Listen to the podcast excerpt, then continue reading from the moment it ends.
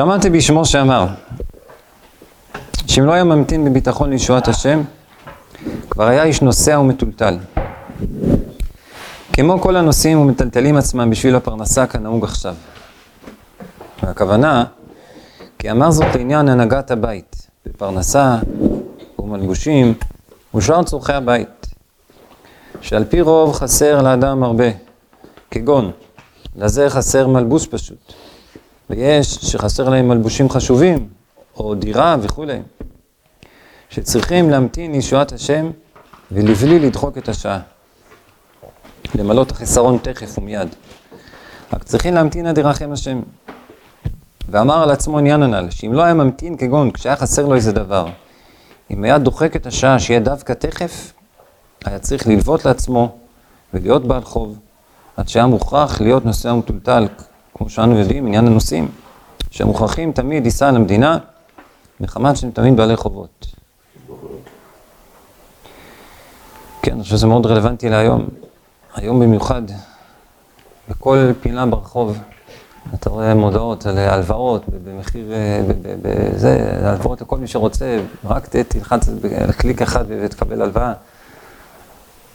ואנשים רגילים לחיות עם הלוואות. אנשים היום, רוב האנשים, רוב רובם של האנשים, חיים עם הלוואות. באים לקנות משהו בתשלומים. הכל עם הלוואות. ו... ו... אני חושב שאני צריך אולי לקחת את השיחה הזאת, לפרסם אותה על כרזות, במקום כל הפרסומות האלה על הלוואות. אנשים לא מבינים עד כמה... לא אפשר לקנות דירות בלי הלוואות. דירה זה לא הלוואה, דירה זה, אפשר, אפשר לראות את זה כסוג של אה, שותפות, עסק. אתה קונה דירה משותף. זה באמת ככה, זה לא רק כאילו. יותר עסקה, זה שאתה עושה עסק, ביחד עם שותף. דירה עוד אני יכול להבין. זה באמת עסק מרוויח, דירה זה עסק מרוויח. מה? הוא אומר לו ככה. הוא אומר לו לקחת הלוואות, אבל אם אתה עושה עם שותף, אתה יש לך חצי. אתה, כשאתה קונה דירה, יש לך נגיד 20 אחוז, יש לך. נכון? צריך 20 אחוז לפחות. 30 אחוז. יש לך 30 אחוז. השם יהיה 50 אחוז, אבל כן. לא, הפוך. אני אומר. לא, אני אומר, מבחינת המשכנתה, מבחינת הבנק, נותנים לך הלוואה, רק אם יש לך איזשהו 20 אחוז, 30 אחוז, אתה צריך לבוא עם זה. אתה לא, לא, אין משכנתה 100 אחוז דירה. אז יש לך 20-30 אחוז ביד. השותף שלך שם 70 אחוז, 80 אחוז. ואתם עושים, כן, השותף זה הבנק, ואתם עושים עסק. הדירה זה משהו מרוויח. אתה משכיר את הדירה, מקבל כל חודש שכר דירה, אתה מכסה עם זה את המשכנתה. וחלק מהסכום אתה גם אה, משלם לשותף שיקטין את חלקו בשותפות. אין בזה שום בעיה.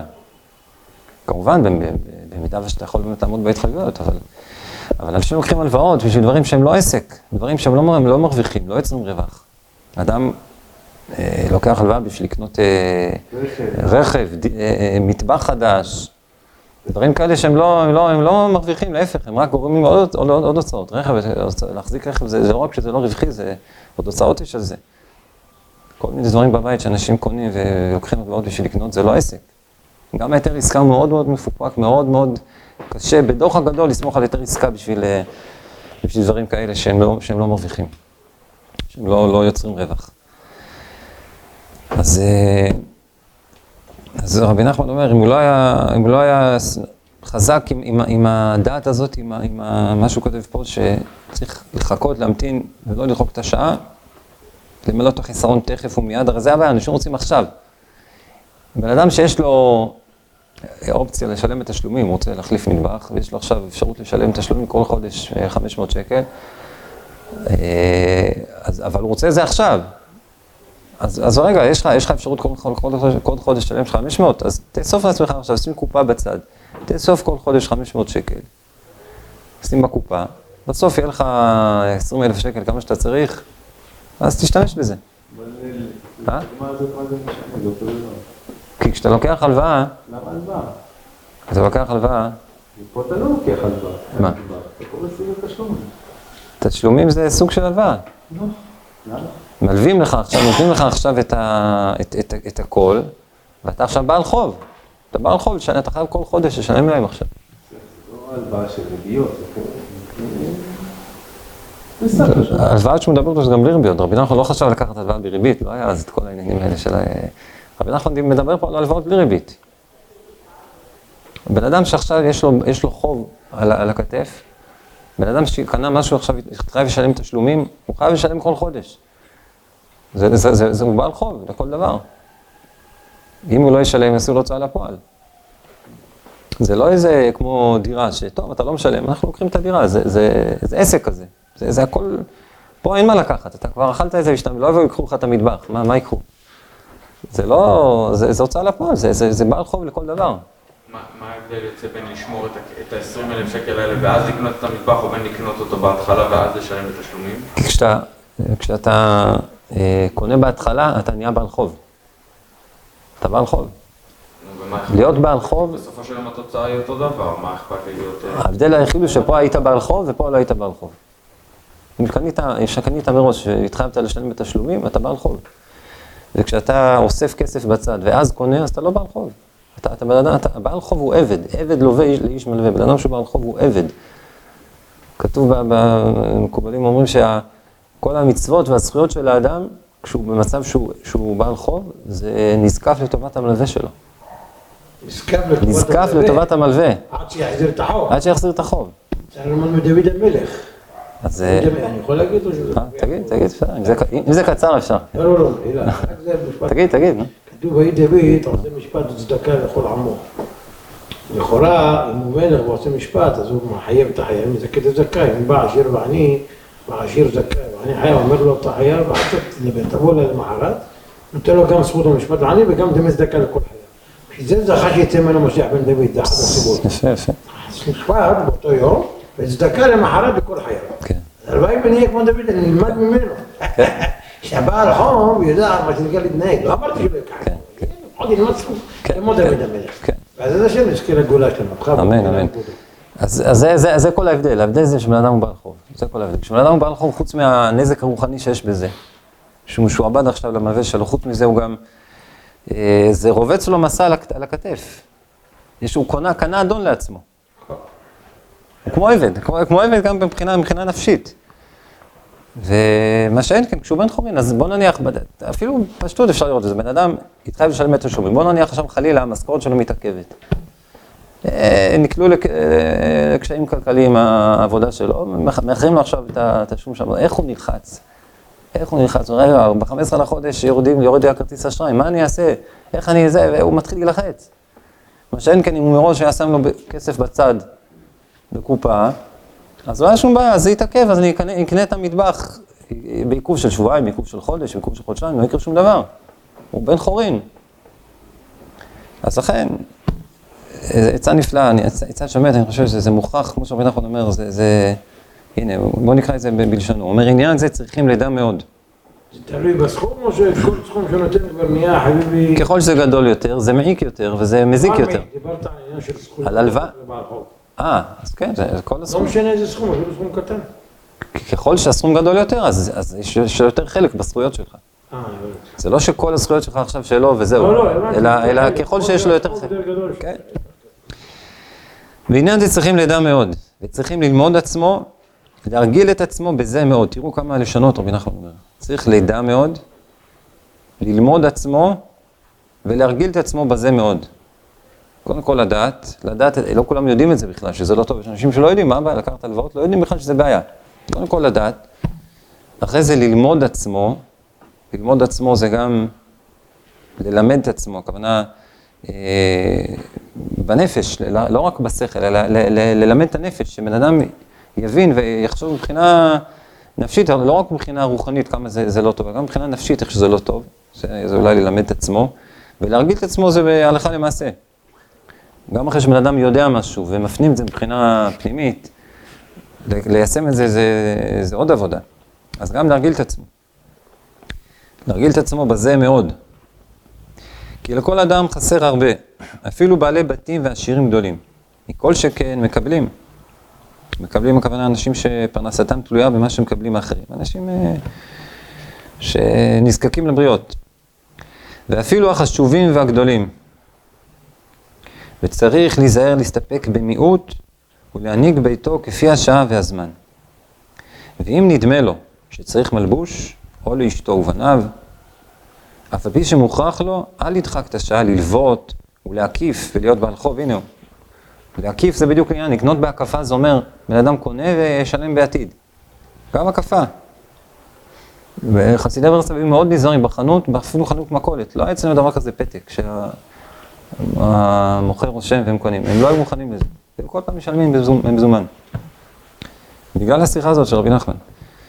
אז אל ידחק את השעה ללוות ולהקיף ולהיות בעל חוב, אך ימתין עד יבוא איתו. וטוב לסבול דוחק אפילו במזונות, וכל שכן במלבושים ודירות וכולי, ולא להיות בעל חוב חס ושלום. ומוטב שיהיה בעל חוב לעצמו או לבני ביתו במלבושים, מלהיות בעל חוב לחנווני או לאחרים. כי בכל ענייני פרנסה צריכים להמתין עד שיבוא איתו כנזכר לאל. כמו שכתוב, עיני כל אליך יסברו, ואתה נותן להם את אוכלם בעיתו. יש מלא, בטח גם אתם פוגשים את זה, בשטיבלח באים אנשים עם סיפורים, עם, עם חובות, עם בעיות. אני חלילה לא דן אף אחד, אבל אני חושב שאם בן אדם היה, כל מי שהיה מאמץ לעצמו את השיחה הזאת, היה חוסך מעצמו. אנשים נהפכים לקבצנים בגלל שהם לוקחים חובות. לוקחים חובות וחושבים שהם יוכלו לשלם, יוכלו לעמוד בזה, או חובות לעצמם, או לחתונת הילדים ודברים כאלה, לוקחים חובות. וחלילה, אני לא דן, יכול להיות שיש חברות, יש שמועות כאלה שבלי זה באמת הם לא היו יכולים לחתן את הילד. אני לא יודע, חלילה, אני לא דן אף אחד, אבל אם הם היו מיישמים את מה שכתוב פה ולא היו מוכנים לקחת חובות, אז גם הם היו חיים בדוחק ומצומצמים מאוד, אבל לא היו יכולים להיות קבצנים. זה, זה, זה, חוץ מהתועלת הרוחנית זה גם תועלת גשמית, לחיים טובים בעולם הזה. אז היום זה, היום, היום זה הילול של רבי נתן, זה עשרה בטבת, יום פטירת רבי, רבי נתן. ו... אני חושב שהעניין, הנקודה הזאת, צריך לראות איך, איך זה, צריך לנסות לחבר את זה קצת לעניין של רבי נתן. רבי נתן, לפני הפטירה שלו, הוא נפטר ביום שישי, ממש שעה לפני הדלקת נרות. ובכלל זה לא היה צפוי שהוא ייפטר, הוא, לא, הוא היה חולה במחלה הזו, זו מחלה שהוא נפטר ממנה, היה חולה כבר 25 שנה לפני שהוא נפטר. היה מחלת מעיים. נפטר כתוב? הוא נפטר בגיל 65. אה, לא כמו רב נחמן צעיר. לא. והמחלה הזאת שהוא נפטר ממנה, זה היה, היה מחלה, מחלה שהוא חי איתה, מחלה שהוא חי איתה הרבה, הרבה מאוד שנים. ובשבת חנוכה, לפני, לפני הפטירה, שבת חנוכה, שבועיים לפני שהוא נפטר, אז uh, הוא חלם חלום. רבי נחמן, עכשיו תדעו, רבי נתן בכללי, הוא לא היה מתייחס לחלומות כל כך. אנשים באים, באים אליו עם חלומות, מספרים לו חלומות שהם חלמו. אז הוא אומר להם, מה שעבר עליכם בשינה זה פחות מעניין. ספרו לי מה עובר עליכם בהקיץ. זה הרבה יותר מעניין. אבל... בדברי גמרא, אין אדם חלומות שאוהב לדבר, כן, אדם כן. לא. נכון, נכון, נכון. אבל פה את החלום הזה הוא דווקא סיפר לאנשים שהוא חלם אותו, והוא גם לקח את זה ברצינות. הוא חלם ש... אה, רואה את רבי נחמן, מחזיק בידיו את הספר הנשרף. הספר הנשרף זה ספר שרבי נחמן כתב בחייו, ספר יסודות מאוד גבוהים, ששלוש שנים לפני שרבי נחמן נפטר, אז אה, הוא היה חולה מאוד מאוד מאוד, והוא כמעט מת, והוא ראה, הוא ראה ב, ב, ב, ברוח קודשו, הוא ראה שבשמיים יש עליו גזירה קשה שהוא ייפטר, אה, בגלל הספר הזה שהוא כתב שם, שהוא גילה שם סודות מאוד גבוהים, דברים מאוד גבוהים, אז לכן יש עליו קטרוג מאוד גדול, ויש לו שתי אפשרויות, או שהוא ייפטר, או שהספר, או שהוא ישרוף את הספר. הוא מאוד התחבט, מאוד התלבט מה לעשות. מצד אחד הוא כל כך השקיע בספר הזה, וההשגות שהוא השיג שם זה דברים שממש עלו לו בדם כפשוטו. עכשיו לשרוף את הספר, שלא יישאר מזה כלום לאנשים. מצד שני, אם הספר לא יישרף, אז הוא, אז הוא יצטרך להיפטר. הוא ממש התלבט בזה ושאל, וקרא לרבי נתן, אמרנו, רבי נתן, מה אתה אומר? אמרנו את ההתלבטות שלו. אז רבי נתן כמובן אמר לו, אין שום שאלה, הספר, עדיף שתשרוף את הספר, אתה, החיים שלך פה הם נצרכים וחשובים לכולם, חשובים לא פחות מהספר, ממש שכנע אותו ש... שיוותר על הספר, והוא ממש בכאב לב נתן לרבי נתן, את המפתח של, ה... של השידה, של הארון הזה, איפה שהיה הספר מונח, ורבי נתן אה, לקח את המפתח, פתח את הזה, לקח את הזה, ומהר הלך ושרף את זה. ואז רבי נחמן, אה, פשוט, הוא הוציא את החיים של רבי נחמן, רבי נחמן אה, התרפא וחזר לחיים. ורבי נתן אומר שכשהוא שרף את הספר הזה, אז הוא ישב ליד העשן שעלה מהשרפה ו... ונשם בקרבו את העשן, אם העולם לא, לא זכה ליהנות מהספר הזה, לפחות אני עכשיו אהנה מהעשן של הספר הזה. ו...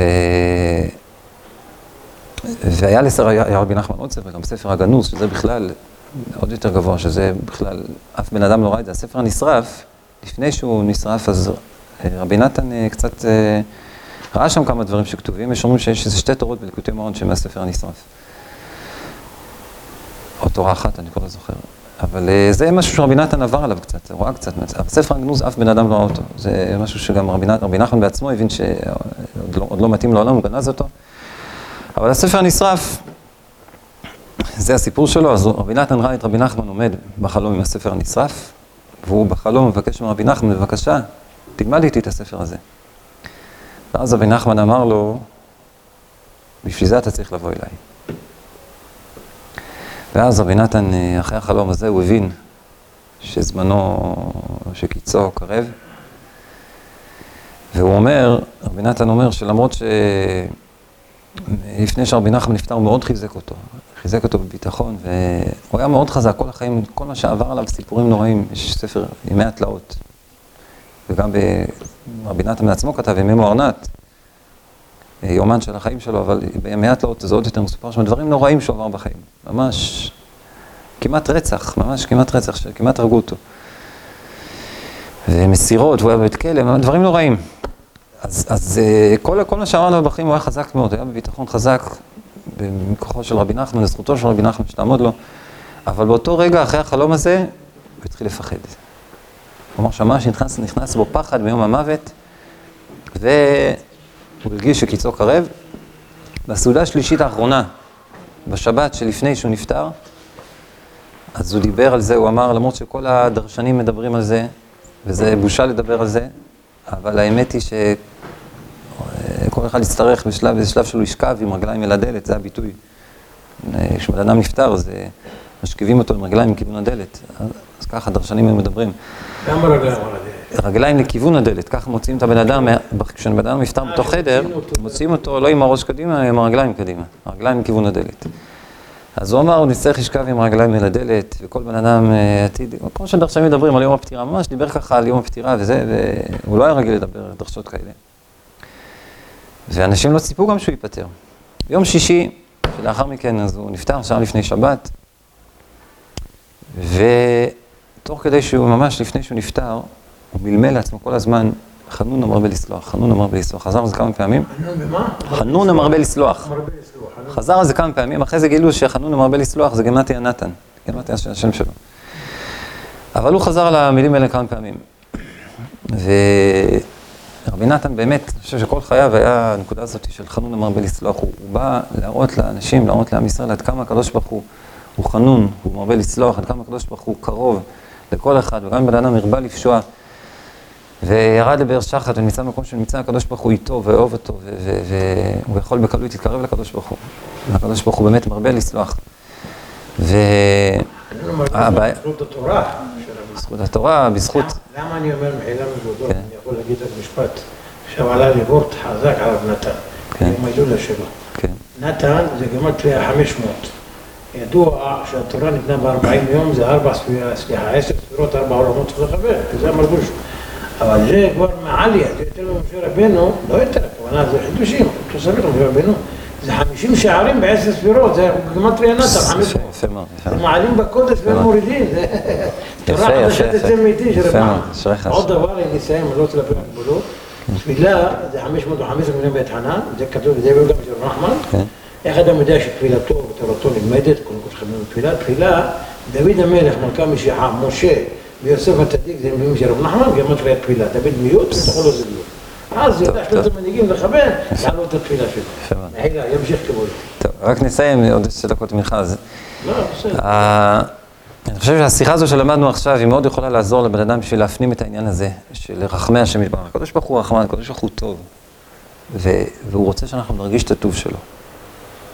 נרגיש את זה שהוא מרבה לסלוח ושהוא אוהב אותנו ושהוא, ושהוא איתנו תמיד. הדבר שמפריע לבן אדם לעכל את זה ול, ולהבין את זה, זה העול שרובץ לו על הגב. כל בן אדם שלו איזה עול על הגב. אחריות שהוא מרגיש, תפקיד שהוא מרגיש שרובץ עליו. ואם זה עול של חובות, זה פי אלף מעצים את זה. עד כמה שבן אדם מצליח להיות בן חורין, להיות משוחרר מעול, להיות באמת כל כולו פנוי, לקבל על עצמו את העול של מלכות שמיים, שהשם הוא אדון ולא, ולא מישהו אחר, אז הוא באמת יפנים את טוב השם, וירגיש את טוב השם, וירגיש עד כמה השם הוא, חנון הרבה לסלוח. כשבן אדם יש לו עוד אדונים ועוד אנשים שהוא מחויב אליהם, ועוד דברים שהוא מחויב אליהם, הוא מחויב לעמוד בזה וכל מיני סטנדרטים וכל מיני דברים שצריך, צריך להחליף מטבח, צריך להחליף אוטו, צריך להחליף בגדים, צריך... כל מיני שיבודים שבן אדם משועבד להם, ככל שבן אדם יותר משועבד ויותר בעל חוב, אז הוא פחות יכול להרגיש את, את, את, את האדנות של השם, את המלכות של השם, ואת ה, עד כמה בעצם אני בידיים של הקדוש ברוך הוא. וכשבן אדם משיל מעל עצמו את כל העול ואת כל החובות וההלוואות והדברים שהוא מחויב אליהם, אז הוא יכול להרגיש את הטוב של השם. כי כשהשם הולך על הבן אדם, השם הולך עלינו, אז ממילא מתגלה טובו. הסיבה שאדם לא מרגיש את טוב השם זה כי יש עוד מלכים, עוד עניינים שהוא משועבד אליהם. אז שנזכה בעזרת השם להרגיש את טוב השם, להימנע מכל מיני חובות והלוואות, ונזכה, זכותו של רבי נתן תעמוד לנו, שנזכה בעזרת השם לגאולה שלמה וקרובה, במהרה בימינו, אמן.